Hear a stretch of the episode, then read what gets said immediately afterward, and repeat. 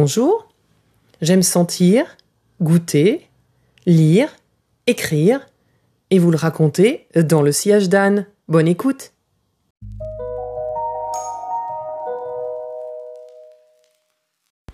J'ai beau avoir travaillé pendant 30 ans dans le monde fascinant de la parfumerie, je reste et resterai une apprentie, tellement il y a de choses à apprendre, à comprendre, à savourer, et tous les parfumeurs sont mes maîtres. J'ai eu la chance de côtoyer certains d'entre eux, femmes et hommes de l'ombre, dans mon travail. Ici, assistante de Dominique Ropion, là, parlant de parfums ou de livres sur le sujet, avec Maurice Roussel, à l'époque de mon travail chez Dragoco, société de composition et de matières premières, et plus largement en tant que formatrice chez Frédéric Malle, ami et pygmalion des nez, où j'ai reçu des myriades d'informations sur le métier. Puis, dans ma parfumerie Qu'importe le flacon, que j'ai créée en 2006 à Montpellier, auprès de gens lumineux et généreux comme Marc-Antoine Corticato, créateur de la maison Parfum d'Empire. Parfois, certains d'entre eux écrivent, pour ma plus grande satisfaction, en groupe comme Maurice, seul comme le feu et grand Edmond Roudnitska, ou encore accompagné par la plume d'un ou d'une journaliste, comme ici le duo entre Mathilde Laurent et la journaliste Sarah Boisse. J'ai eu la chance de gagner leur ouvrage « Sentir le sens » grâce au réseau social de lecteurs Babelio où je suis assez active.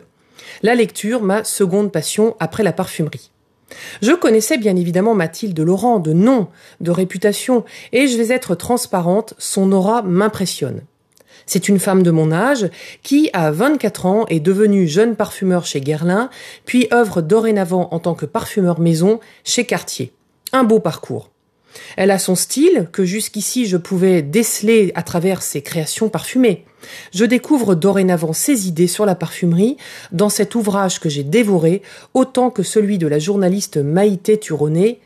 Écoutez épisode 24, c'était passionnant, ces livres sont pour moi des bonbons. Alors je me glisse entre les chapitres, ici en désordre car elle veut qu'on picore à notre guise dans l'ouvrage, je note, je relis. Je cherche les points communs avec mon parcours, mais surtout avec mes idées et mon métier d'ancienne conseillère. Ancienne, car je viens de revendre cette semaine ma boutique à mon ancien collaborateur. Et je vous livre quelques idées.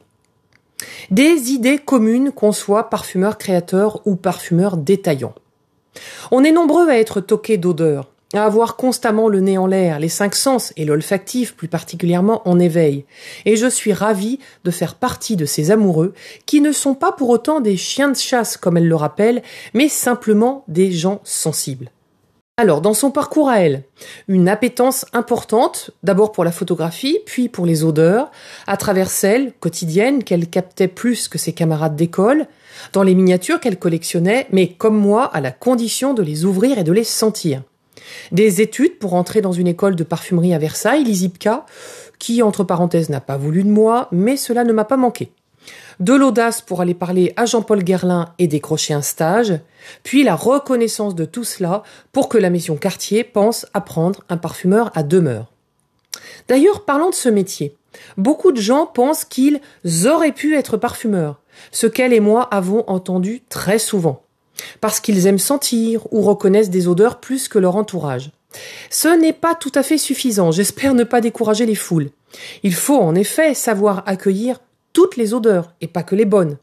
Savoir les intégrer à une palette pour créer et pas seulement sentir ou reconnaître. Avoir une culture des odeurs, ce qui ne passe pas forcément par un super nez. Tenez d'ailleurs, pas plus que les musiciens n'aimeraient qu'on les traite d'oreilles ou les peintres de yeux, les parfumeurs n'aiment ce terme de nez. Enfin, pas tous. Un compositeur, quel qu'il soit, je pense, sait déjà en esprit ce qu'il veut et ne vérifie sur le terrain que pour conforter ses idées et continuer sa quête.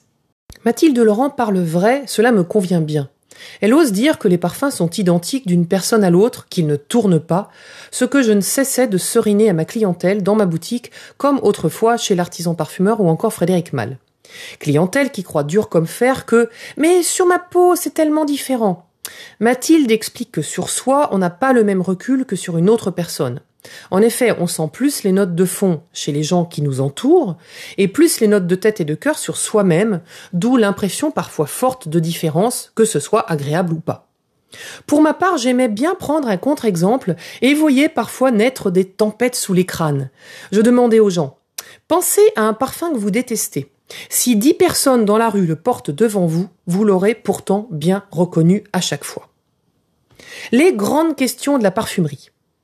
Dans tous les domaines, des notions agitent les esprits plus que d'autres. J'ai aimé lire son point de vue sur les reformulations de parfums. Régulièrement, les normes actuelles, environnement ou innocuité entre autres, obligent les parfumeurs à revoir les formules. Parfois ça se sent, parfois non.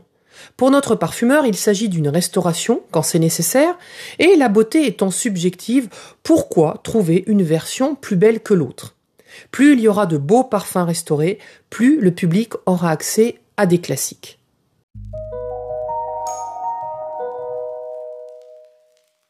Je vous parlais de Jicky, épisode 19, que je trouvais différent d'il y a un peu plus de 30 ans, quand on a fait connaissance lui et moi. J'en suis légèrement déçue, mais je ne voudrais pas qu'il disparaisse. Même si un jour je faisais le choix de ne plus le porter, je voudrais pouvoir encore aller le sentir, très égoïstement, et même si sa forme est modifiée. Et j'aime l'idée que même différent, une jeune fille de 20 ans d'aujourd'hui puisse découvrir sa version actuelle, le plus important serait qu'elle en tire du plaisir à porter cet intemporel. De même, dans notre domaine, l'éternel questionnement, le naturel contre la chimie, à la vie dure. De plus en plus de maisons lancent des parfums naturels, prétendument à 100%. Mais si tout le monde fait ça, que restera-t-il de notre planète ? La chimie, qui tend à se verdir, est indispensable à notre métier, je le pense aussi. Pour ajouter des couleurs à la palette des créateurs, par exemple. Et puis, une essence de rose n'est-elle pas déjà transformée par la simple chaleur de la distillation ? Beaucoup de gens, je m'en suis rendu compte, font l'amalgame bio, produits locaux, contre synthèse. Rappelons que beaucoup de matières naturelles de parfumerie font de la route ou prennent les airs pour arriver jusqu'à votre flacon. Un point important pour la créatrice des parfums Cartier, c'est que tous les parfums peuvent exister, qu'il n'en est point de mauvais à partir du moment où on sait ce qu'on achète. Par exemple, au début des années 90, j'achetais Choc de Cardin, créé par Françoise Caron, dans les parfumeries traditionnelles, mais de nos jours, je dois aller dans les hypermarchés pour le trouver.